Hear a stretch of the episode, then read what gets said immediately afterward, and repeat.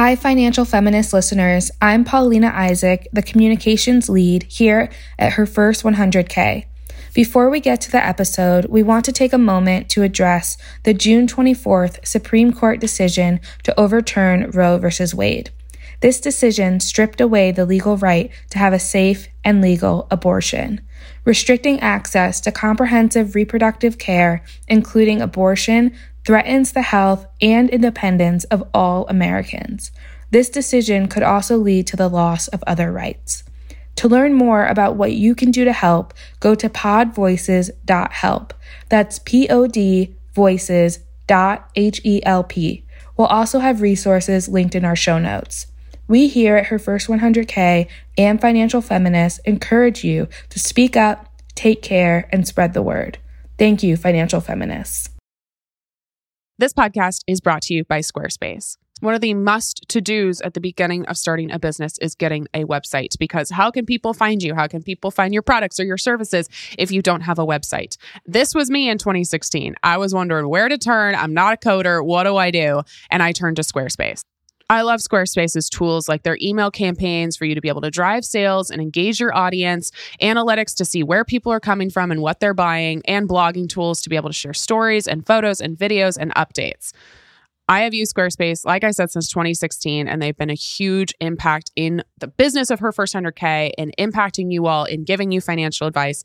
And frankly, I couldn't have run my business without them. You don't have to know anything about how to code in order to build a beautiful website. Trust me, I don't. And Squarespace makes it super easy and very painless. Head on over to squarespace.com for a free trial. And when you're ready to launch, go to squarespace.com slash ffpod to save 10% off your first purchase of a website or domain. Hello, hello, financial feminists. Okay, I have good news and I got some bad news. Bad news. We're going to be taking a break next week. I know.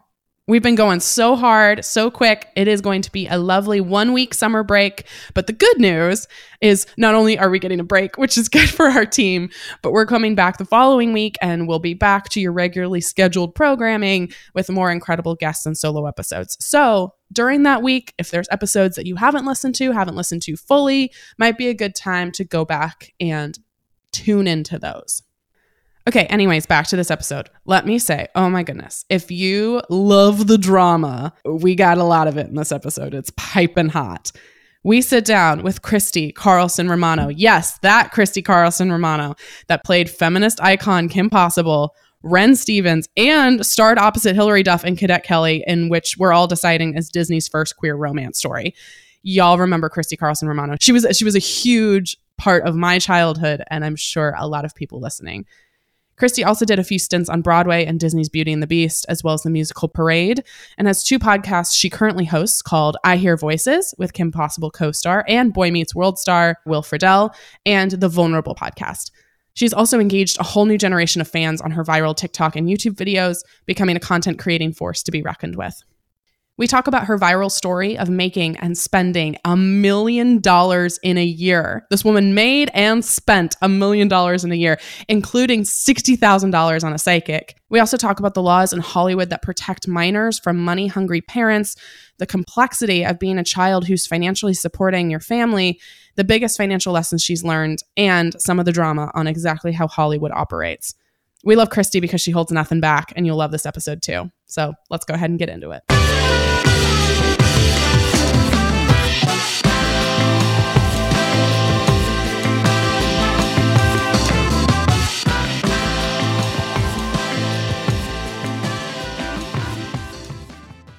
Okay. You got your YouTube plat is that platinum in the back? Is that what that is? Oh gosh. It's the first level of YouTube. It's um 100,000 subscribers. It's you know, the next one is so significantly, you know, it's higher. It's 500,000 or something and then it's a, you know, million to it's like it's like a video game YouTube. Literally it's like you you you wake up and you live in a video game. Yeah, we post a couple things on YouTube, but it's not like something we're doing consistently. And so I've always wondered, do they like ship them to your house? They're like, they do. Hello, I they, need your address. Dude, they know so much about you. Like when you're when you're in their good graces, for real. Like when you're in when you're new and you're fresh and you're verified, like they're gonna send you things. And like they actually sent me because um, originally I started doing YouTube cooking content and they sent me like spatulas, like a three set of spoons and whatever with my with my logo on them, which like nobody asked for. And I was like, they wow. gave you your own merch. They were like, here's Yeah. some merch for you of Oh, your own I- brand. A hundred percent. And I was like, these people know things. You know, initially I felt like YouTube was um, really favorable and made a lot of sense for growth. And then over time, it's been really interesting as a creator to sort of understand growth and how much that equals in, in in monetary value. And so my husband, who's my producing partner, and I are very big into our weekly development meetings when we can eke them out with like raising two kids together and it, it- it's kind of really vital to like really dig into the analytics of things in order to keep making a certain amount of money because of the way that that works that's uh, one part of it all Well, it's always been so interesting. So I I did theater forever and then decided I was like I want to take the practical route, so I went into marketing and then I did social media marketing before taking it full time to do my own thing. And so it's just been really interesting watching the landscape just dramatically change. interesting what are your takeaways Oh, I mean, yeah. I mean, even like platform specific, right? You know, everybody's trying to compete with everybody else. Instagram's trying to be TikTok now, you know, and then you have like YouTube that's that, you know, incentivizes longer form content versus, you know, TikTok, which is also weirdly trying to compete with YouTube. So it's just been very interesting. Oh, absolutely. It almost emotes because it tells you to do seven second, you know, reels with a three second hook, like at the third sec- three second mark. And it's it, it, it as a creator, it makes your head spin because you're just like, I have an authentic voice. How do I now have to manipulate that authenticity into monetizing that? You know, it's like it's a constant on every level. And you, I'm sure, go through this too. It's like, wait, but I have something to say. That's what has brought me here. I will say that TikTok is like obviously the newest, shiniest toy for everybody. And like the algorithm is, I think, the most favorable in terms of growth. I also think that that serves the hype of people using it. Like I still think like they're they're allowing that to happen. I, I haven't done enough research to know why. Well, I mean, I kind of do know why. Yeah, they're trying to get people to the platform and continue creating, you know, but we've seen even in the last three months a huge decline in our Yeah, in our growth. Massive. Oh, like it almost On was like a yeah, it was like a faucet Yeah. literally turning off. It was like completely on and then it's shut off. That is a bummer. Um, do you, do you know about shadow banning? Like, I don't really know much about it. Is it real? Yeah. I've been shadow I've been fully shadow banned.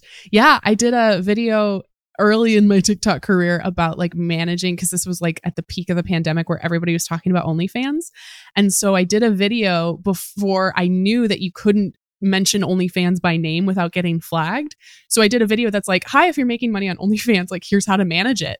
And I got Oh, shadow banned and I reached out to TikTok and they're like, "No, things are fine." And I'm like, "No, they're not fine because I went from, you know, 99 notifications every minute to nothing for 2 weeks." Ah, ooh, for two weeks. Yeah, that's a bad sign. So I've I've I've always had some sort of a conservative growth, which is a double-edged sword insofar that like I guess times that maybe shadow banning would be more persistent for some creators, I've been able to kind of eke by until I make the next viral thing or the next viral thing happens. So, for example, like I wasn't posting a lot. Uh, and then I did something for this Lizzo dance that's currently trending, and Lizzo Lizzo put me in one of her cut downs. See, and then it was like it was like, oh, this is amazing. And then I feel like content has been back to that. So, you know, it is it is a really interesting thing to live with as a creator, which I fully intended on kind of discussing with you, which Yeah. I'm loving that we just got off and running on it. well, and for you specifically, I feel like just the internet in general for millennials, there is so much just like nostalgia, right? Like that's part of why I think a lot of these things do well. And do you feel like that's a good chunk of like following or engagement is people recognizing you from from Disney days? Certainly. I mean, I am fully aware of my fan base now more than ever. I've recently launched two different podcasts. One is called Vulnerable, which is a direct descendant from these like particular walk and talk like spilling the tea on my life memoir type vlogs that I was doing. And so people started to like make it a part of meme culture and it was like this funny thing and I was like that's great, that's flattering if people are talking about it, then that means they're watching it. And then I I ended up doing a podcast that was more mental health focused. That serves my female demo which is like 81% of my like you know nostalgic base.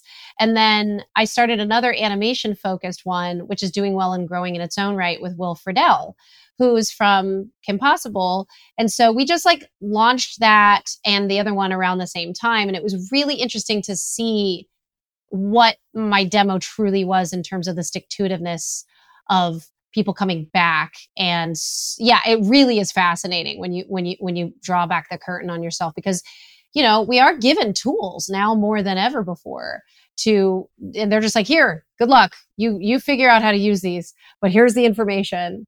And nostalgia though, I will say at least with TikTok what I've noticed is I tend to be the face of the fans, you know, I went to 90s Con, I hosted it, and part of it was just me, you know, part of it was just me being really excited to be the host. Like they didn't pay me enough, but like I was excited to be there. And I was like freaking out in the guest, you know, green room because like Nick Carter was there talking to Melissa Joan Hart. And I was like, oh my God, there's Christopher Lloyd. And then all these people had to talk to me.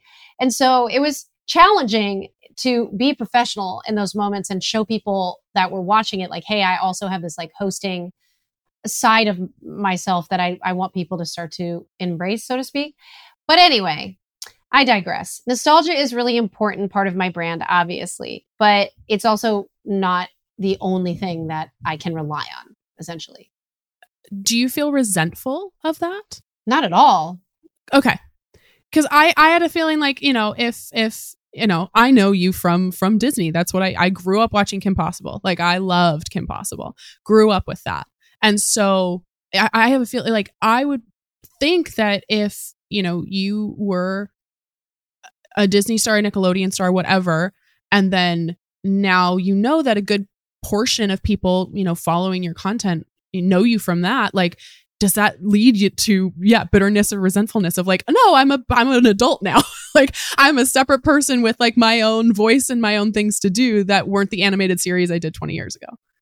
For sure. And you know a lot of my older elder millennial folks that are like mm, i don't know 30 and above they know me from my on-camera work like even Stevens, they know me from um, Cadet Kelly. And so they do know my face and the fact that I can sing and that I was on Broadway. I was in New York. My first time to New York was when you were playing Belle, and I saw oh. your face on every billboard. That's the weird, and it's the weirdest thing. So it's like, so it's this strange conundrum of like, what what I've called in the past uh, a narcissistic purgatory, where it's like you really you really can't escape yourself. So you either have to lean into it and embrace it or it'll eat you alive. And I think for decades, it did eat me alive. I'm very vocal about my mental struggles with uh, some of that uh, growing pains, drinking, like, you know, stuff like that. And obviously spending my money where I shouldn't have with psychics and other stupid shit. Oh, I have, I have questions about that, dude. I, am getting there.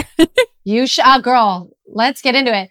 Um, so yeah, I mean, there was growing pains for sure, but I think what you're catching me now is on a high of stability and focus and accountability to my audience. And, um, you know, if I'm, if I'm telling stories, I'm not lying. I'm not hyperbolizing. If I'm telling them advice, it's because I would follow it myself. And so I'm in the business of authenticity. I'm fully aware of that. That's kind of where I'm at. And it's also, I think uh, to your point about embracing it, it is part of who you are, right? And like trying to seemingly escape something is like, no, it's it's part of you. And it's like a benign tumor that you just have to live yeah, with. Sure, sure. I guess you know, like, and that not that's you know, and that's not to like laugh at anyone's yeah, health situations. I don't want to get in trouble there, but like, but for real, it's like there's nothing I can do to separate myself from it. So I have to outcreate it. Um, if you know, this would be a lot easier if I was getting offered, you know, the next Sopranos or like you know traditional Hollywood opportunities. But when you enter the space as a creator, you become you know subject to SEO and just like your your you, the scope of your life changes a lot. So I do struggle with very strict parameters for development. And I'm not alone in that I do have the support of m- my husband and producing partner, but I, I he's more of a sounding board and he'll take on certain parts of growth, but a lot of this has to do with what I'm ultimately wanting to see for myself. So it's tricky, man. It's super tricky. When we did our research, we we found the story about uh, you spending money on a psychic. Can you talk to us about that? Okay, so we're in mid mid despair world of Christy. Basically, actually, no, it was when you saw me. Um, you saw me as Beauty and the Beast. That was my first my first interaction with this psychic. Um, was right around that time. It was after the stage door. A psychic came and was like, "I can help you with your love life." That's how you know it's not a real person when they come after you like that. Um, they're not supposed to. Psychic people spiritually are not supposed to advertise for their services. You're supposed to come to them. Um, so uh, yeah, she she kind of targeted me, and obviously I had hundreds of people around me. I was the perfect, you know, mark if you want to call it that. And then, you know, we got into it, and immediately when I called her, I was like, I've got a boyfriend from college that broke my heart. How do I get back with him? I mean, come on, like, what is she not gonna try to do and get from me? She squeezed me as as far as she could, and she was like, you know, I finally, you know, I was 21 at the time when oh no no no no sorry i was 20 and i had all my coogan money. I had all my money starting to come to me.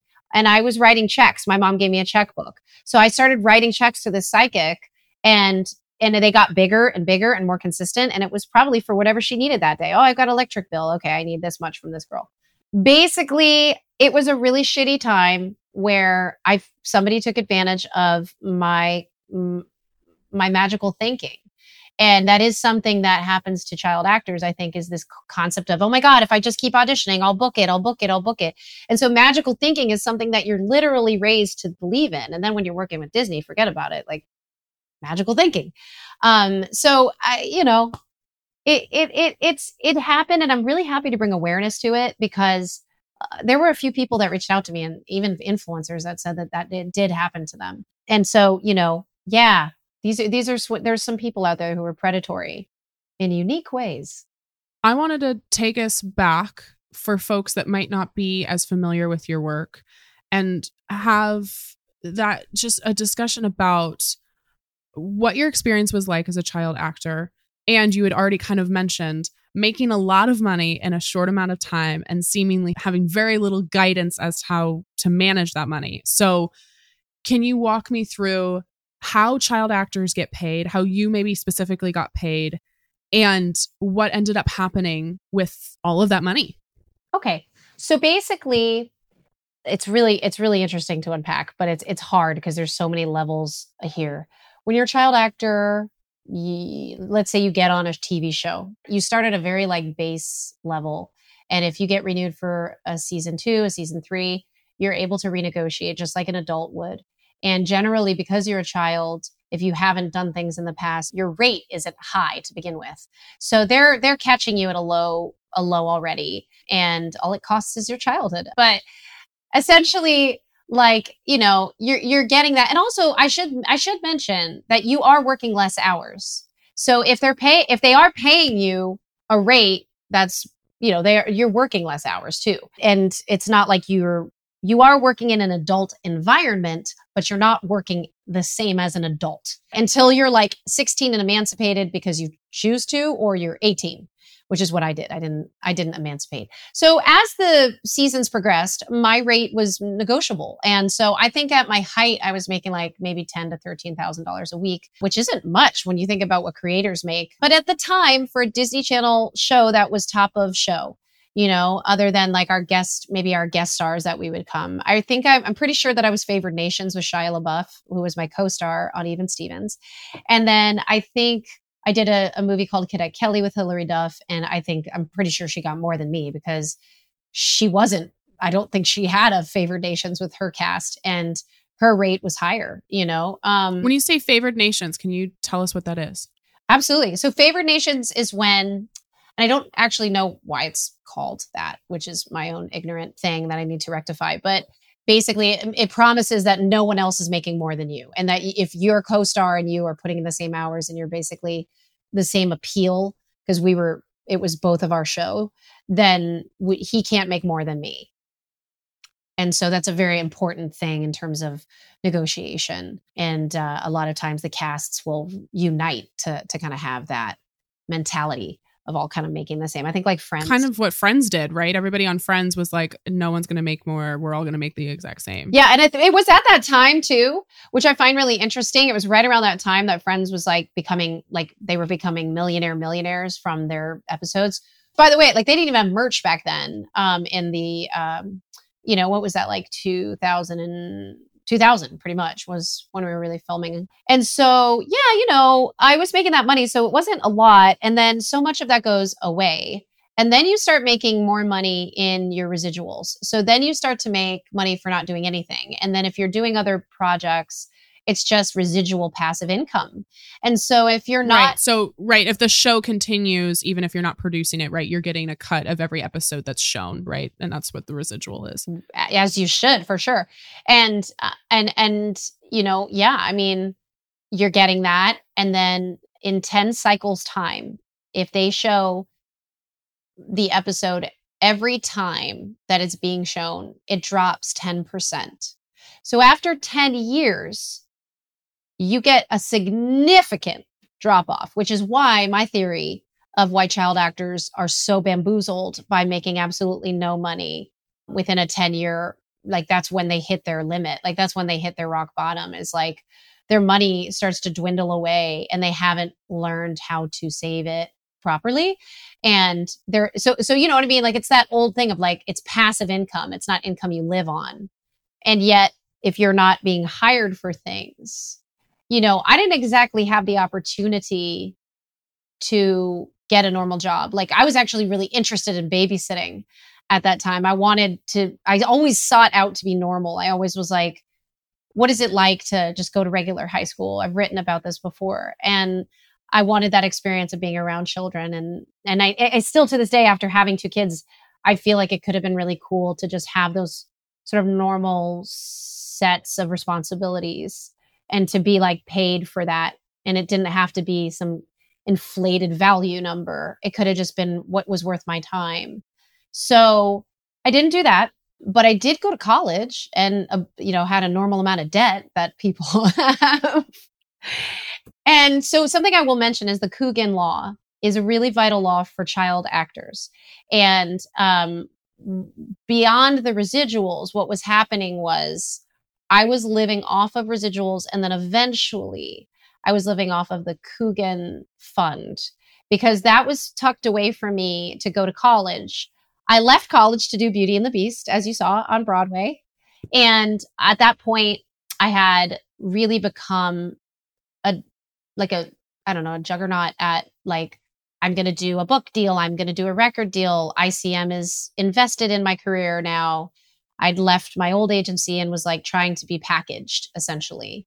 And so my mom, this, a lot of this is generational too, which we should definitely get into.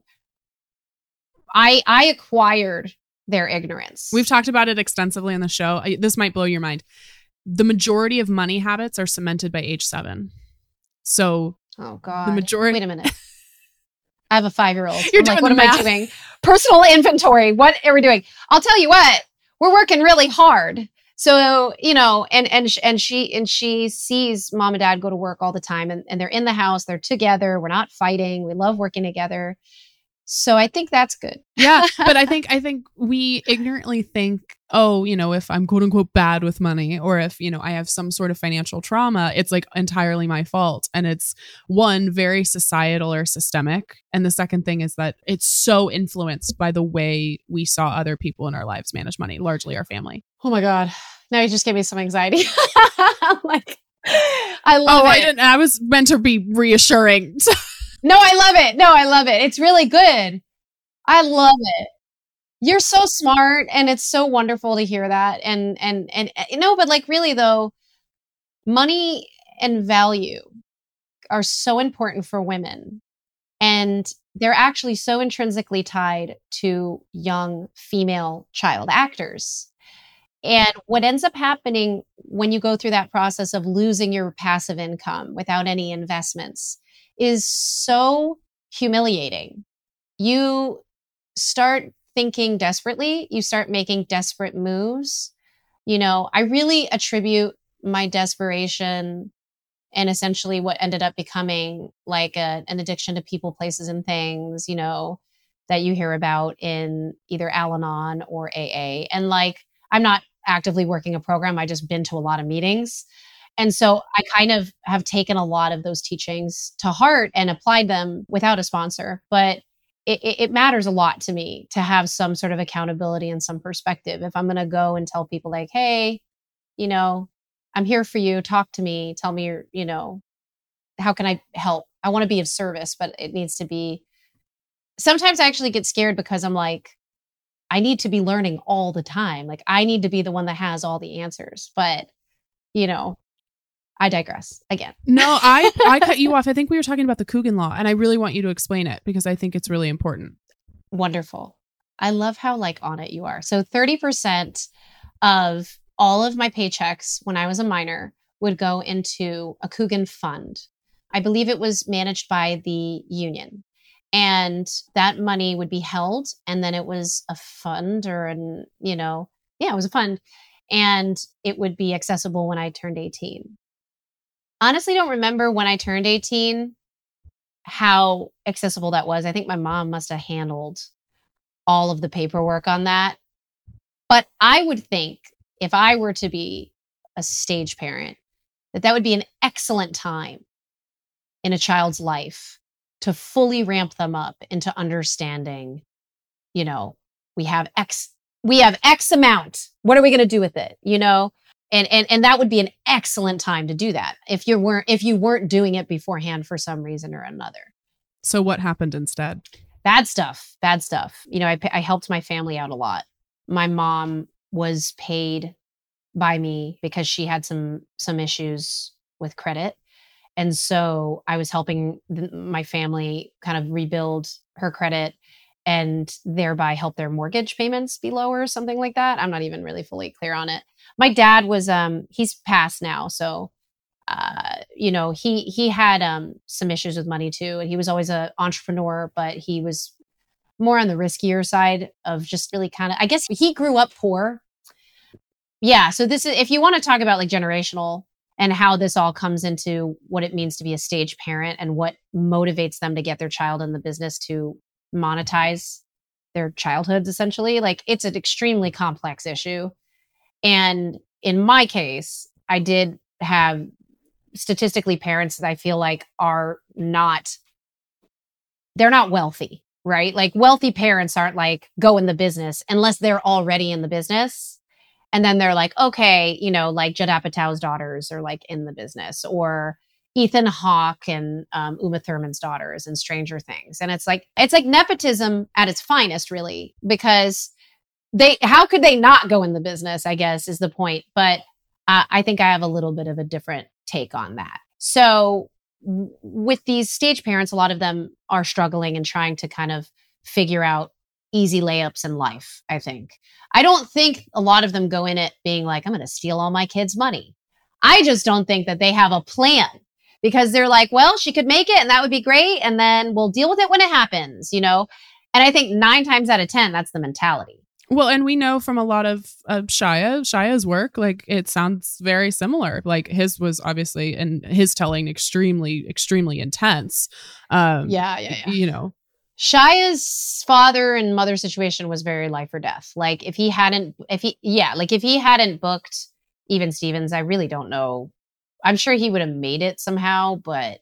But I think you know, I think about you. I like I, uh, my heart just like it. You know, uh, I got my childhood, we got our childhoods off the back of yours. You know, Aww. like no, but like that's that's it's very it's very um it's great for us, terrible for you. you know, well, like and that's why I am leaning into the nostalgia, Tori, right. because but my because, heart just goes out for younger you where like the oh, pressure yeah. of that and then also um you know the looking back and realizing like okay i worked really hard largely you know to to take care of my parents that shouldn't be your responsibility when you're 12 13 15 you know that's yeah yeah yeah yeah well and it was it was 16 really when it started to hit um certainly shia was shia was dealing with that from an even way earlier age and for me, I think that the justification was like we we invested so much already into this to her training.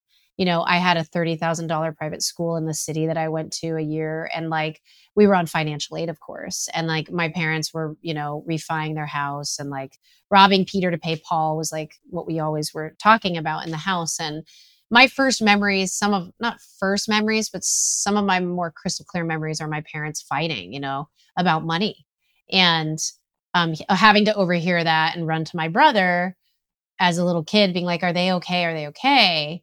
And my brother being like, Don't worry, go to bed. My brother, interestingly enough, has become a financial like like badass. He manages personal wealth and portfolios. He diversifies portfolios. He had me literally like memorize that because I don't know what the hell that means, but is he like a wealth advisor? Is that what it is?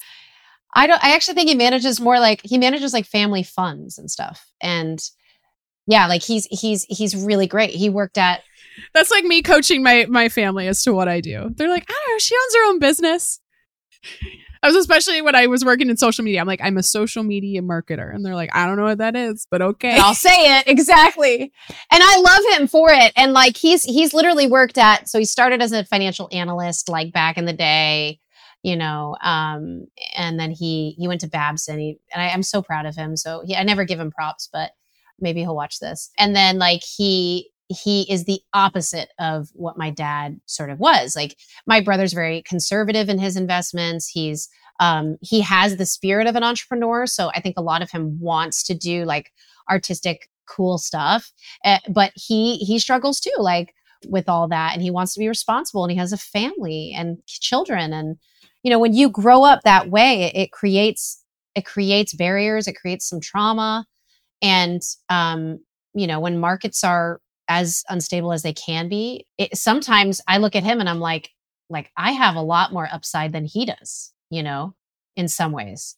Um but i have a lot of respect for him and and um yeah where we've come from as a family. Yeah most definitely. Financial feminist is supported by state farm Insurance is a part of any solid financial plan. Making sure you have the important things in life covered is one of the best ways to give yourself a little breathing room when things go awry. When I started her first 100K, I knew how important it was to protect not only my business, but myself as a business owner and all current and future team members. Business insurance gave me the peace of mind I needed as we continued to grow and scale. State Farm agents know what it takes to run and protect a small business because State Farm agents are small business owners and they live and work in your community. So they're deeply attuned to what's happening with other small businesses in your market.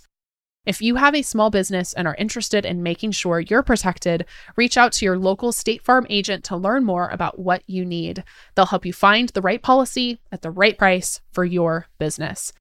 Like a good neighbor, State Farm is there. Talk to your local agent today. This podcast is brought to you by Squarespace.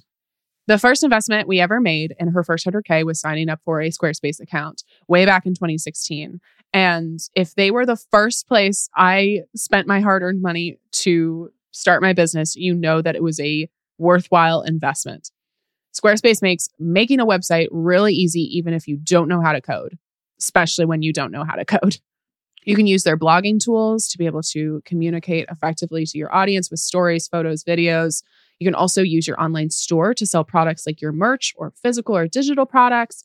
You can also use their analytic tools to figure out how to grow your business. Where are people coming from? How long are they staying? So you can build a marketing strategy based on some of the top keywords or most popular products and your content. Head on over to squarespace.com for a free trial. And when you're ready to launch your brand new website, go to squarespace.com slash ffpod to save 10% off your first purchase of a website or domain.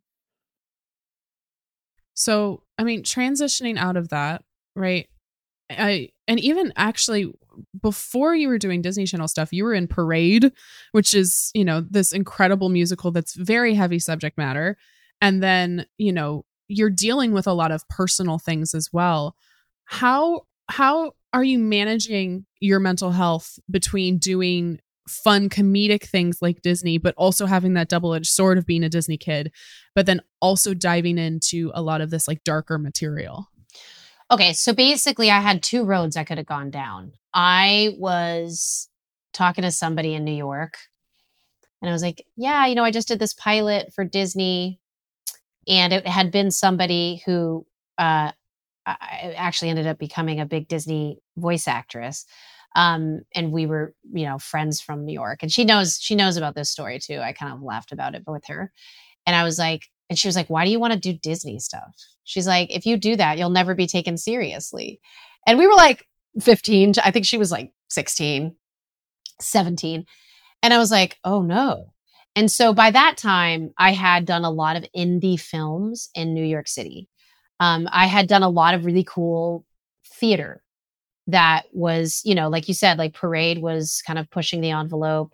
I'd, I'd been in an indie movie called um, Henry Fool with Hal Hartley, who was this big cinema indie filmmaker guy. Like he's just massive. And then I was in a Woody Allen movie. Like there was just there was a road set before me that if I had stayed in New York, I could have been like I don't even know, like who knows what I could have been, but I could have been down the trajectory like of a Parker Posey, zany, fun, like who knows what I would have done and the choices I would have made. I could have also just quit at a certain point if if if the money hadn't come. You know, that's that's what's interesting about it is Ooh, that say that for me. You would have quit if the money hadn't come. Is that what you said? probably probably I probably would have quit. Yeah. Because I think I think my family being kind of the um, you know, the money that they had and didn't have, the insecurity of that, I think it wouldn't have fueled the desire for me to continue that if I had gotten older and just hadn't, you know, continued along that path. I probably would have gone to college and just cycled out of it. Well, and it's also, you know, if you didn't quote unquote make it, it's like it, you know, not only is that really expensive to continually pursue something with very little, you know, Upside. very little money. Yeah. And then, but also, uh, like, you know, I, n- nowhere near the same level, but as a theater kid, like you have to become very resilient to the point where you're like hearing no all of the time. And for many folks, totally understandably, that breaks somebody down at, at a point after eight years, 10 years of doing that. Yeah, and I actually think as a stage parent, like I don't think I could I I don't think I could handle that on behalf right, of my right. child. Watching their, watching your kid. Yeah, here, no. yeah, it's that's like really hard. God, Jesus Christ, no. I I don't think I could do that to them. I'm unpacking that here. Well, yeah, it's, it's, yeah, watching, watching your kid be very vulnerable and put themselves out there and then, yeah, Yeah. hearing no. yeah, it's very hard. And and um that sucks. Yeah. Right. I think uniquely for women or for girls, really, in the 90s and 2000s, there was, I don't even know, it's so much bullshit. The media scrutiny of folks who were rising up at that time, yourself, Hilary Duff, Lindsay Lohan, like all of Mary Kate Ashley, like all of these women who were like tabloid fodder during that time. they were, yeah. yeah, well, you you went. I I think you gave an interview where you were like, I will never trade the struggles of some of those people for the fame that they received. Like, can we talk a bit about that? Because I think we're having this like reckoning, like with Britney now, of like, oh my gosh, we treated her so terribly, right? And like, we're looking back at a lot of these girls who were girls, or at least young women, right? Like, what for you? Like, how does how does somebody reckon with all of that and how did you escape it because i know you have all you know you had all these other traumatic things happen but i feel like uniquely that experience was like something that you managed to avoid Yeah, it's crazy. So I was on a trajectory, I think, if I had stayed in California, um, but I had left to go to college. And um, I left at 18. I had I had tested for five pilots. I booked two. I chose one. You know, like when you're coming off a show, you're hot. So it's like I took the one that I thought I responded to and thought was cool because it was like the executive producers are friends it was something called boarding school. I could be sexy. I could be the lead. And like, I wanted to be like Jennifer Aniston. So I was like, I'm going to do this. And then in my mind, I remember thinking, well, if this doesn't work, I can just go to Columbia. And so it's a win win. And I remember that a director on that pilot set had said to me, you know, if you do this, like you're making a really big decision to leave, you know, Hollywood. And a part of me was like, yeah, fuck Hollywood. Can I swear on this podcast? Of course you can. Okay, okay. Of course. You I was like, fuck Hollywood. You know, I was just like, fine, stick it in the ear, you know, of Hollywood. Like, I'm going to do my thing. I thought I was better. Like, I thought I was better than the system. And I thought Claire Danes, Natalie Portman, I was like, these women were doing that. And granted, they had had really big um, feature film success. And I was coming from, you know, like this situation of being like a lead on a a co-lead on a Disney Channel show that Disney was not High School Musical Disney. It was something under that scope. So I chose probably poorly, but I chose I feel like in that moment I advocated for my mental health accidentally. then then you didn't choose poorly.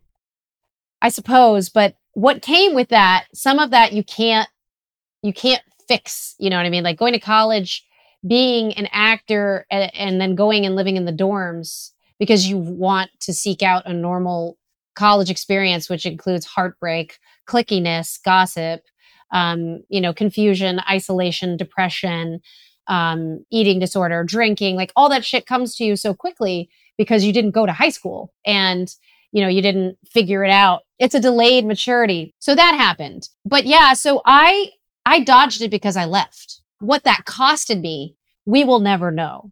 And i find it funny because a lot of times i'll pontificate like in my in my youtubes oh you know like i say oh you know this is how we we we find these really like funny clickbaity titles and people just go off on them because i'm like oh i katy perry has my career or uh, Anne Hathaway and I could have done, you know, I could have been like Anne Hathaway. I don't mean any of that shit. Like I'm just having people click on it and then talking about it. Um, because that's the way the algorithm works and I deliver on that. It's clickbait. If you don't deliver on it, that's clickbait. But what I was finding was I can reach more people and the algorithm can sort of work in my favor if I'm just like putting the best version of this like SEO title out. Totally. And we've we've experienced that too. A, yeah. I can only imagine. Yeah. titling these episodes I, I for listeners out there you think titling an episode of a podcast is easy anyone on my my team can tell you it is like the most strenuous process to try to title an episode well I, I can you explain why though? Like that. oh I, seo first thing so that's search engine optimization so when you go on a google and you google uh, Tori Dunlap, Christy Carlson Romano, like what shows up, right, is the SEO of like how have you optimized a certain website in order to show up. The same works with podcasts, right? So if you search, let's say money podcasts for women in Spotify, right? I'm hoping that financial feminist comes up. Or if you're searching a specific episode about, I don't know, retirement accounts or about, you know, maybe child actors, right? Maybe I'm hoping this episode comes up, right? And it's also you're not just being measured in the algorithm by, you know, oh, do people find it, but also how long do people stay and engage with what you have, right? So that's part of it too is you're hoping not only can people find you really easily, but that they're interested enough to not only click play but to maybe even download the episode, which is actually different than clicking play. A lot of people don't realize that if you click on a podcast episode versus like download it or listen up to a certain point. So I'm just trying to find you and then I'm trying to get you to care and I'm trying to get you to care for as long as I can get you to care. Yeah. Very Yeah. hard. It's very hard, but same thing with YouTube, right? Yeah. Same thing. It's all the same. It all ends up in the same mentality of this AI.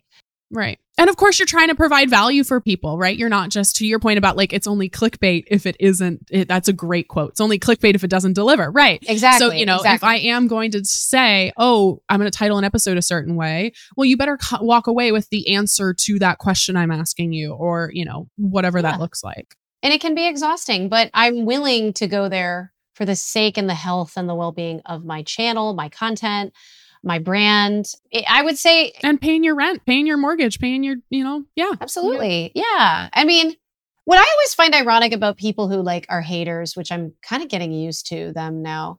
I, I never thought I would because I'm literally the person who cares so much about everything. I am too. A lot of people think that I'm just like fuck it, whatever. Like I secretly, I'm a, I'm you know one of those chocolates that you crack the shell and then in, in the middle I'm a little molten chocolate lava cake. Like I just I want you to like me and I want you to be really happy that you're here and excited about what we do. And when you're not, it really makes me sad. Oh man. but see, I'm looking like your I'm looking at the financial feminist, like beautiful the cover photo. And it's like I read that brand and see how people could think that. It's like what you need to put forward. Which it is like a lot of it. A lot of it I don't really care Mhm. about, right? Did you say tit forward? Is that what you just No, said? What did I say? Oh my god. Oh, I thought you said I mean, it's like it is. it is It it is. is. The girls are out there. They're between the F's. They're between the two F's. No, but like it is like that. That it very much is a lot of who I am in the brand. But I'm also just like I'm like no, I'm Leslie. No, Like, Yeah, I don't- love Leslie. Please, I just want you to love me. You know what? I honestly feel like exposure therapy has been the most important thing for me in this situation. It's been okay. How five? You can say maybe ten shitty things to me in the comment section, and I block you, and it ends there. Like that's what it is. It's like, oh, okay, ooh, ooh, you you did something, you big big man, big person. Like okay, like enough, blocked. Bye. You're not. You, and then the other thing I used to say when I was getting some interesting interviews happening from these walk and talk YouTube thingies I was doing, which I'm going to go start doing again, by the way, which we can get into. But um, it's not going to be the same. It's going to be more broad and more mental health focused. It's not going to be about tea and gossip and all that crap, which I didn't really want it to be about. It just kind of started to come out and I like word vomited every time that I was talking. Yeah, I had to get through some shit. Uh, yeah. I, I was. I don't regret it. I don't regret it. But I started having some people be like in the interview section, like, "Oh, well, what do you think about people who are saying things against you or this or that?" And I was like, you know, I was like, exposure therapy. These people are not my demo, is what I used to say. Oh, I think that all the time too. Uh, Yeah. Right? It's like you're. I'm obviously not here to serve this person, and so if you're not my demo, click away. I say, click away. It's okay. Right. Do you feel like because this is a unique experience, right? Like the time you were, you know, on Disney acting, doing all of those things was before the constant feedback that we all get. What what do you feel like is different now that you are uh, you're a public person, but in a different way, where you're you're you're available to feedback all the time. Do you feel like your experience might have been better or worse if you had had the same like social media or grown up during the time of social media? Okay, so let's see. If a Disney Channel actor comes on the scene right now, they are immediately guaranteed millions of followers. What they do with that influence is up to them. Um, I feel like a lot of them aren't really geared up to monetize as good as I did. I am because I've been in the business for so long and I have certain things set up around me to to really optimize my uh my situation. I don't have the numbers. Which props to you because no, but the amount of people that I know, especially like I specifically with TikTok people, random people who have blown up on TikTok, they slide in my DMs and they're like, "How do I I I, can make money?" And I'm like, "Yes." Like, but you need to know how what you're doing, and plenty of people don't. And I think it's because I have the traditional Hollywood background that I'm like, I mean, it's actually been a really positive experience. I don't have the numbers that, and actually, if I want to, if I want to go back, Ashley Tisdale was one of the first Disney stars to have a massive Twitter following. Do you remember that? Hmm. I don't remember her on Twitter. So she got I remember to her like, wearing skirts over jeans, and I wore that a lot in middle school because I thought that was cool. I had a full skirts over jean phase, completely prompted by Ashley Tisdale. I get it. It was, I, I, I gotta say, I think if you Google, you'll see some of that of me too. N- not nearly as like, skirts over jeans? oh yeah. Oh, I'm literally doing it right now. Oh my god. Okay, look up the Miss 60 party on Wire Image and you'll and I remember this one time. I actually thought it was a cute look. They're boot cut they're boot cut jeans with some sort of a dress uh, but it was very much my version of that whereas I feel like hers was more of like a skirt over a jean. what was the, what was the Miss 60? Miss 60. Christy Carlson Romano. I'm looking. Look at you. Such a young bean. I know, right? I, I just see all photos of you from like Miss 60, M I S S. So M I S S and then space and then Yeah. 60. And then you can say Miss 60 party. Oh my God, what year was that? Someone, maybe it's you on SEO. At least for me, they're they're nothing to be found. Maybe maybe you got it. I'm gonna just send it. I'm gonna send you the picture of the sh- you are. of the inquiring minds that are listening to the podcast want to know about this this look. And We honestly, can also cut this if we want. But Okay. I would like. I and honestly though, like that's not the only time that I uh, that I did that look. It was a look. I agree. I completely agree. I love. It was a moment in time. But Yeah. Ashley was the first. She had come on my radar. Okay, and I had been out in California struggling for a little bit. I think I was actually starting to like. Uh, that was in my more darker times, my more desperate times, where I was like, Yeah. yeah. this Twitter thing's happening, but like this isn't really for me. And like these kids, these new kids coming up, like they want to do this Twitter thing. Like I don't really care about this, whatever. Like I'm going to try to just go back to New York. And I went back to college and I said, I'm going to quit acting. I'm just going to be, okay, I want to direct actually. I was like, I'm going to be a director. I'm going to study directing. I want to get through as fast as possible.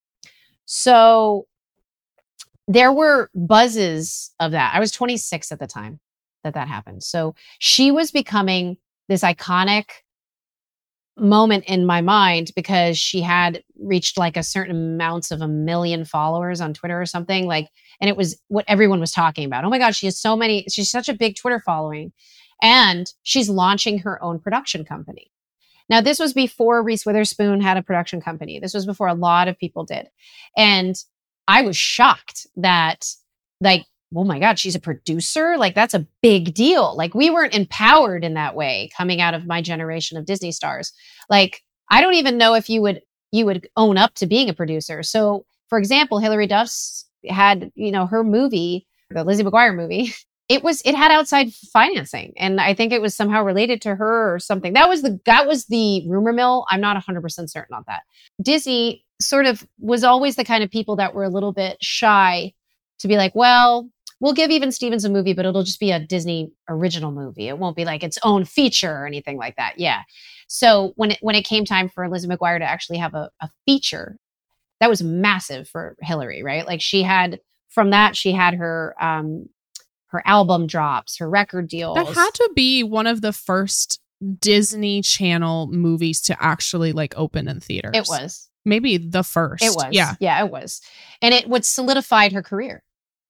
If you think about it. And and she Oh, wasn't and all of it. Speaking of nostalgia, that whole thing's back too. Like, Oh, you know, it is. that- I mean, it blew up in in in Disney's face, but I think that she's done a wonderful job of pivoting. You know, she's been lined up for years with her people. I mean, she's just a freaking genius. Like she's she is that that road that that was the less traveled road of not going to college and sticking it out and aggregating capital to push yourself forward. And she's what social media does for someone like now pushes them into the forefront. She did that for herself without social media, which is why she is iconic and why she does deserve to have a long standing career. You know, it's like she did younger for a while. She was a little, a little dark and then younger launched her in and, you know, now she's on how I met your father. So it's like, she's who needs Lizzie McGuire when you can figure out how to get out of the Disney, you know, brand. yeah, totally. This episode is brought to you by Shopify. Forget the frustration of picking commerce platforms when you switch your business to Shopify, the global commerce platform that supercharges your selling wherever you sell. With Shopify, you'll harness the same intuitive features, trusted apps, and powerful analytics used by the world's leading brands. Sign up today for your $1 per month trial period at shopify.com slash tech, all lowercase. That's shopify.com slash tech. So you've pivoted, right? And are doing so many different things. Like you're, you've got the YouTube channel, the podcasts, and it seems like you are spe- speaking of like production, right? Or about like kind of controlling your own destiny. It seems like you're really working to build something that you're in control of rather than an acting career where more power is in your hands than in the hands of like a casting director. Do you feel like folks should continue to kind of build on their own land?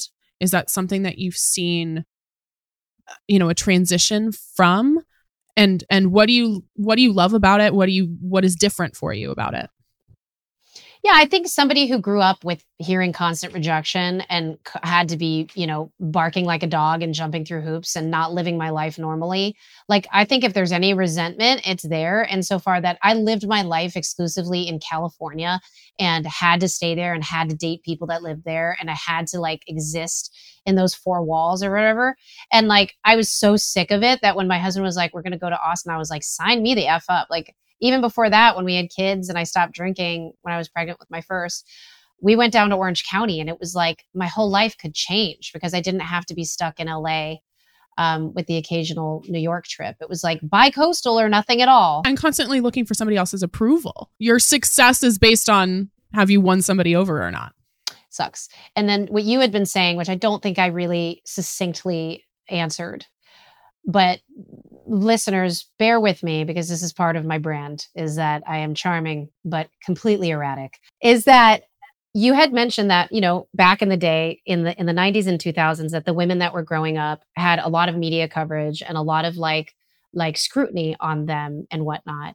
Part of that did serve them because if they were doing the Maxims, the FHM, they were getting casted in the rom coms. They were getting casted in, you know, all of those, like the faculty or like whatever, like whatever it was, they could like segue their, themselves out of of what people knew them as. And then it became its own thing though, of like, okay, when's she going to turn 18? Which is just predatory and fucking awful and disgusting. I remember, oh, it was awful. It's awful. I remember Emma Watson giving an interview. You're not allowed, I'm trying to remember, you're not allowed to take like a scandalous tabloid photo of somebody who's under 18. And then she said, literally, at my 18th birthday, there were paparazzi waiting to shoot under my skirt the moment I walked out. Like, it's awful. It's disgusting. That's so disgusting. And there and then and therein lies that one question that you asked me where it's like I wouldn't trade that for anything in the world because eh, people didn't come at me like that. I went to these places. Like I went to Hyde and I went to Marquee and I went to all the clubs. And generally paparazzi just weren't interested. They weren't taking the bait. They weren't interested because I wasn't sloppy coming out of the club, I guess, or uh, you know, there was either two roads you could go down. It wasn't usually it wasn't a good road to be seen out and about. But before social media, you could not get and, and, if you weren't being booked, right, like right away on the FHM covers and whatever, the only way that you could be seen out and about is through paparazzi. So you would hope to be seen at these clubs, and and and if you didn't date somebody famous, then it was like you're not topical. So when we talk about independence and growth and self worth and self love, social media actually does give you that option um, to to to build, like you said, on your own land. Um, there is no such thing as a free lunch. Like there's going to be sacrifice from anyone, right? So now I can't put my phone down because I'm constantly looking at trends and I'm constantly having to, you know, I don't have somebody forecasting trends for me. I don't have a social media manager. I don't have a creative director for Christy Carlson Romano Inc. Like that, that, that's me and, you know, m- my husband. But I would rather it be that way to some extent and have conservative growth. I'd rather have that. Yep. And I, I feel the same way. Like I worked under people I didn't like or didn't respect. And I was like, all right, the moment I don't have to do this anymore, we're not going to do it. Yeah. And so you know what it means to then have that be related to your self worth. Oh, completely. I feel I I love the woman I am and the woman I'm becoming. Like I love I love who I am, and lo- a good chunk of it is because I built a lot of this myself, and I'm really proud of how how much I've built. And yeah, I I can imagine that you feel similarly, especially leaving an industry that was so yeah, it was hinging so much on somebody else's opinion of you. I I find it ironic though that like I had to like have my heart broken a bajillion times and find a way to have a marriage that was healthy to only have him be sort of my my manager again. You know what I'm saying? So like there's always a part of me that's like can I do this on my own or do I need my husband? And the truth is is that I don't think we need as women to be so harsh on ourselves and judge ourselves so harshly. If it's working and it's not making you feel shitty about yourself, then you have to embrace the good of what's working, right? Like work begets work, money can beget money sometimes, like, you know, and so I feel like I'm learning a lot from my husband. What I've chosen to do is there was a point at which I looked at him, you know, and we have these two young babies at the time, and it's right around the pandemic. And I look at him, I'm like, we could make a lot more money if you just lean into this because he has his own career. He has his own, he's a writer, he has his own big projects and development. But I look at him and I'm like, if you go in on this with me, all in, I you have the backbone and you have the ability to say no on my behalf. And if you're able to do that, like I could, I, I think this could be good for all of us. So that was my consent in saying, please come in and do this. And since he started making deals, his maturity, his philosophy about our family, you know, we've just bought our first house. He came to be in a different way that I had only hoped for him, you know, and yeah, so it really is a beautiful thing to work with your partner um, and to see them thrive amongst the stuff that you're able to create together. So we really do love each other and it's sometimes it does not work and it should and you should just not do it. But you know, and we take it a day at a time too. Like I feel like if we hit um if we hit a part in our lives where we're like shit, like we really can't stand being in the same room, I think we would be very honest with each other about that. But we really do take it a day at a time. yeah.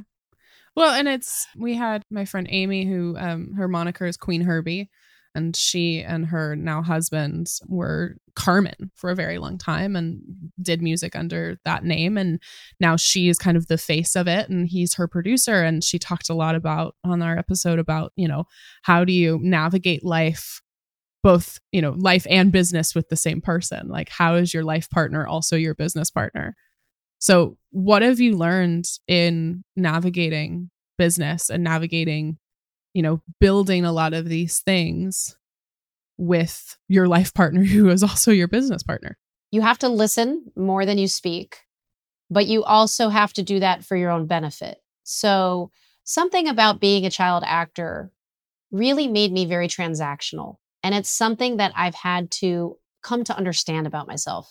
I don't know if I'll ever not be able to think of life in a transactional way. It kind of deadens in you the ability to kind of not want to anticipate stuff.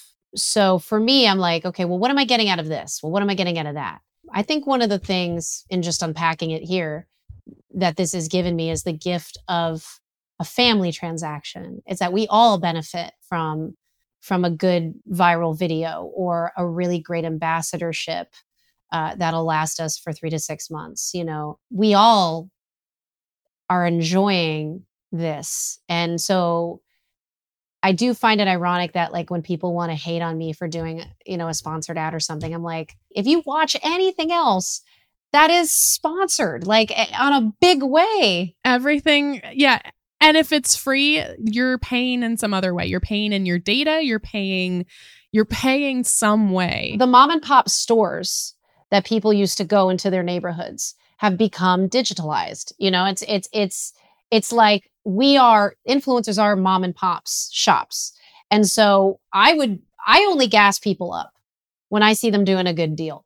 Like get that get that coin, do your thing, I don't have to use your promo code, but I don't have to say something shitty to you. No, and support companies you believe in. Don't don't fucking promote tummy tea. But like, you know, it's like I I mean, I get the same thing where it's like, oh, it's sponsored posted, and I'm like, how would you like me to pay my rent?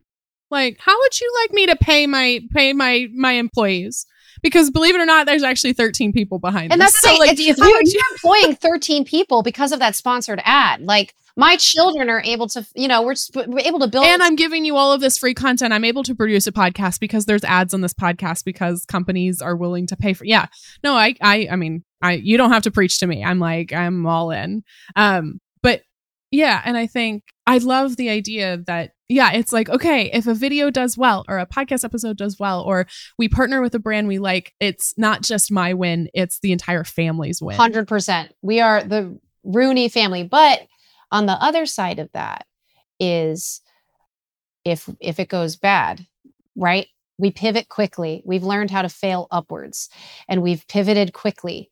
And sometimes like right now, we're going to go back to do these walk and talks. And I had told Brendan I was like, you know, you know, he got intel from somebody who was at YouTube and was a big YouTuber. And he was like, you know, this is the best thing on Christy's channel. It's sustainable. You know, it does lots of different things for her brand. Like, do this. And he's like, okay, let me let me talk to Christy about it. And so we sit down, we have development meetings, and we talk about the brand, the brand, the brand. And it's more or less serving the demo than it is staying on brand too. Because I think that the demo wants you to grow. Because the demo wants to grow with you Otherwise, they're stagnant and then they'll go find someone else.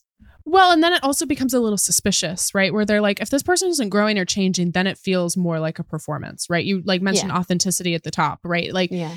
you know, all of it, whether we like it or not on social media is a slight performance, even if you, you know, are authentic, yeah. right? You're showing up and you're, you're, there are cameras in your face. Like you are performing in some area, right? Or at, to some level. Oh, yeah. But I feel like, you know, if you are doing the same thing you've done for a year, five years, I don't know, 10 years. Mm-hmm.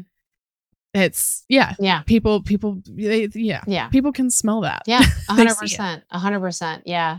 Yeah. I find that, that I haven't, I don't know that many people that have done that, or maybe they're shadow banned or like, you know what I'm saying? Like maybe I don't see their content because Right. Or they were really hot for a year and then we've never heard from them. Exactly. Again. Like where are they? Which which which is very similar to some of the, you know, the child actor thing where we are probably going to see a lot of these TikTokers eh, or I don't know if you actually will, but it will be very interesting to see how the fall of these TikTokers who are young and like have fallen into this will will be. Like you know they are today's child actors and i was just about to say that. I was just about to say that. Yeah. Yeah. In their own way. With i think even you know some pros where you hopefully get to control it more i think of yeah like charli d'amelio right like yeah yeah, but Charli D'Amelio takes care of her whole damn family. Like so does I. I the, literally that was the next thing out of my mouth. Yes. So does uh, uh, what's her name? Um, Addison Rae. Like they, her whole family lives with her from Louisiana. They went out there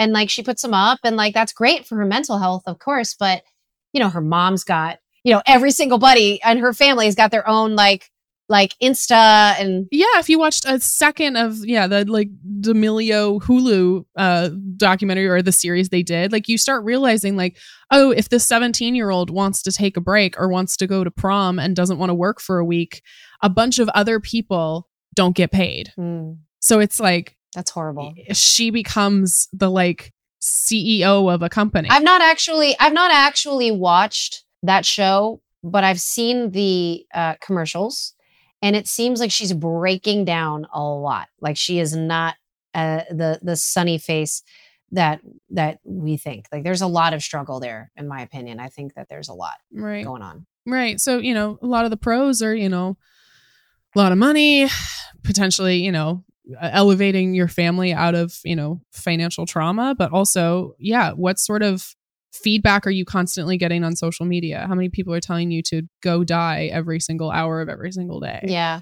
Plus the weight of that. Right. th- again that's what i was saying earlier of i like i think about you and your experience and like there had to have been so many pros but there had to that had to have been really tough. That had to have been really tough to navigate. I think at the and it, and it was tough and i didn't navigate well and now i'm on the other side of that. Well, no one right? but no one blames you. That's the thing. Is like nobody blame of course of course nobody bl- like of course you didn't actually that's not true like, some people do blame me some people are real uh nudges, as I will call them, in some of the comments, um, which I, I I read or I did read the comments because um, I was very, I felt very exposed and very vulnerable when I was doing those walk and talks. And, you know, some people are like, boo hoo, like, so what, uh, you, you missed your opportunity or like you ruined, you squandered your whatever. And it was, it, it was hard. It was hard to stomach some of that stuff. But like I said, it's exposed. Those are, those are Monday morning quarterbacks. Those are people who, you know, like you can sit on the sidelines and never do this. And I mean, Brene Brown's beautiful quote, right? Like, you don't get to talk unless you're in the arena, blood, sweat, and tears, right? Like, if you're out there being vulnerable, if you're out there doing a thing, even doing it imperfectly, even falling flat on your face, you're out there, and the person who's watching you doesn't get to say shit. Wow. Like, they don't get to say shit. Oh boy. I like that. That's tough. Yeah. That's tough. Her, that's her whole thing. It's, it's a, it's a beautiful, yeah. She calls it, yeah, like braving the arena or walking in and being like, people who are spectating with popcorn in their hands. They don't get to say anything. They don't get to talk shit. But social media gives you the inference that you can say whatever you want, right? So Right. The anonymity. and no one Totally. polices that but you and that's that's that that is therein lies the trouble with that um i'm i honestly do feel like social media has been a very big gift to me and i and and, and i've not you know what i'm saying? Like i feel like there's two ways of looking at it. Like people are always like oh don't you hate disney? I'm like i don't hate disney. Like it's not a disney problem. This is an industry wide problem um of, of of trying to help child actors understand their worth. And and and you know i will say i i, I have started to advocate more loudly for child actors um, with groups of people that i've aligned myself with like an alyson stoner a monique coleman a corbin bleu like there's people out there that really care and have experienced things that are positive mostly positive. positive and uh, there is a program called the looking ahead program that is extremely vital because it's starting to go national and it is what the union has done from the Actors Fund, essentially. They have a clubhouse in LA where they have social workers on hand, they have financial fluency classes, they have, you know, all sorts of different events that they do where the kids at different ages go with each other and do play dates essentially. They talk about college, they talk about all this great stuff. But the children who are at risk the most are not going to walk through the doors and electively be in those rooms. So, you know, when what I've been trying to do is start to understand the reach that a program like this can have either on set or, or sort of grow a summit where we can educate uh, the employers and and and the production companies and people can electively come through and understand who is at risk. And and and if you're hiring a stage parent who's you know seemingly very aggressive with their child behind the scenes then that should be either reported to union or it should be there should be um some sort of it takes a village. You know what i'm saying? And if and if there's some accountability then it helps everybody and you got to weed out the weirdos. And um luckily i do feel like it, this is headed in a really good direction because we are talking about mental health we're talking about body inclusion we're talking about things that in the 2000s folks like myself weren't able to really talk about. We had to suffer in silence. We had to struggle and figure it out and kind of white knuckle it. And now i'm able to make content about my struggles and it is the most authentic thing. And the best way for me to to continually stay in the forefront of people's minds in a really positive way so i'm doing great like nobody needs to worry about me i'm i hope that my story can can help inspire some some growth in people but in no way am i trying to cram down any advice down people's throat you know Yeah, totally. I have one last question for you. 16 year old you appears in this hypothetical scenario. What do you tell her? so there's this meme or or it's it's a it's a tiktok. It's not a meme i guess technically but there's a tiktok that says that you are now the person that the younger you needed to have in their lives. And i fully fully believe that. It wouldn't be enough for me just to see myself and give myself a token of like you know like a tidbit of information to just change everything what I needed most was mentorship. And mm-hmm. it's what I want to do now more than ever. But I am doing content and I'm figuring out my next steps of being a host. Maybe, you know, like I just did GMA and I was like straight up, I was like, guys, like, you want my real? Like, you need a sassy, unproblematic host because I'm your girl. Like, I am not above straight up looking people in the eyes and being like, I'm worthy. Like, give me a shot now. I pitch myself constantly. That's how you have to do it. Yeah, that's. I think it's the theater in us where it's just like, okay, great, yeah. I if I want it, I'm going to kindly ask you for it, and then I might squeaky wheel until I get a grease. Yeah. yeah. Yeah. No, and and I'm and I'm I'm I'm learning that now to not wait my turn. I don't want to wait my turn um anymore. I, I I'm I'm actively going for it and um I think that gives me confidence along the way. Uh and otherwise I, I do I do think that, you know, finding mentors uh who you respect uh and and who are truly not predatory too, because sometimes they can be toxic. Finding appropriate mentors are are is is the best thing you can do. Christy, thank you so much for your time. Where can people find you? Oh, everywhere. I'm in TikTok. I'm on YouTube. Those are my two big growth ones. So those are where you're going to find a lot of fun content. But of course, I'm The on. podcasts have been so fun too. Oh my It's gosh, that's so right. Ah, please go see my podcasts. Yeah, please. So, like, my podcast, Vulnerable, is a really, really wonderful show. And I'm going to go back in studio actually in a couple weeks. I'm going back and I'm going to try to get as, you know, SEO friendly names as possible to go in studio and wow everybody. So please, please go ahead and, and download. Don't just click, right, Tori? They have to download. Yes, we got to You got to download the episode. And then if you guys happen to be, you know, part of that male demo who's a little extra nerdy or a person who loves cosplay and animation, I have a podcast as well called I Hear Voices that uh, is with Will Friedle, and that is also both of these are you know where every everywhere you can find podcasts and Spotify and Apple and all that. Um, but you know, YouTube, we do have some fun full either Zoom versions or you know, and they have their own they have their own YouTubes. So if you go to say my TikTok or my um, Instagram, I have a link tree yeah, go to my link tree and love me because I love you and I love hearing from people. And Tori, thank you so much for, you know, having me come on. This has been such an honor. I, I'm so supportive. And like you said, you said that you are proud of you for building this, but honestly, I am very proud of you um, for everything that you're doing too. From one feminist to another, it's it's been really an honor to be interviewed by you, and um, please keep doing it and don't ever stop.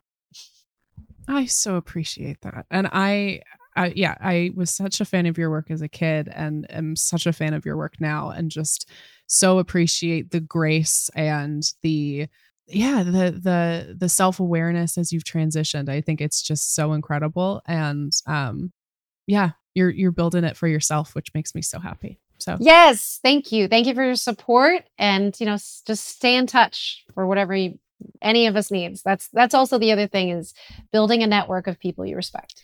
Yes, of course.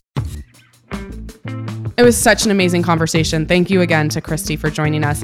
Please check out our podcast, I Hear Voices, and the Vulnerable Podcast, wherever you get your shows. Christy talks more about the financial lessons she's learned and shares relatable stories on her YouTube channel and on her TikTok, and we'll share all of those links in our show notes. Remember, we are taking a break from new episodes next week, but again, we have over 30 episodes out, so it's a perfect time to catch up if you're behind, or if you want to deep dive again, maybe you need to hear a little more about emotional spending again. Maybe you need to figure out where you are on the financial game plan. Maybe you need to do some financial self care. So if you have listened to all the episodes, even going back and re listening again might spark something new for you. You might be in a different place in your financial life. You might just need to hear this information again. So, with that in mind, make sure to rate, review, subscribe to Financial Feminist on your preferred podcasting platform. We so appreciate your support, and we will see you in two weeks. Catch you soon. Thank you for listening to Financial Feminist, a Her First 100K podcast. Financial Feminist is hosted by me, Tori Dunlap, produced by Kristen Fields, marketing and administration by Karina Patel, Olivia Koning, Sharice Wade, Alina Helzer, Paulina Isaac, Sophia Cohen, Valerie Oresco, Jack Koning, and Anna Alexandra. Research by Ariel Johnson, audio engineering by Austin Fields, promotional graphics by Mary Stratton, photography by Sarah Wolf, and theme music by Jonah Cohen Sound. A huge thanks to the entire Her First 100K team and community for supporting the show. For more information about Financial Feminist, Her First 100K, our guests, and episode show notes, visit financialfeministpodcast.com. This podcast is sponsored by Squarespace. You can use Squarespace's online store, their digital downloads, their analytics, their blogging tools to be able to serve your audience in the best way possible. Head on over to squarespace.com for a free trial. And when you're ready to launch, go to squarespace.com slash ffpod to save 10% off your first purchase of a website or domain.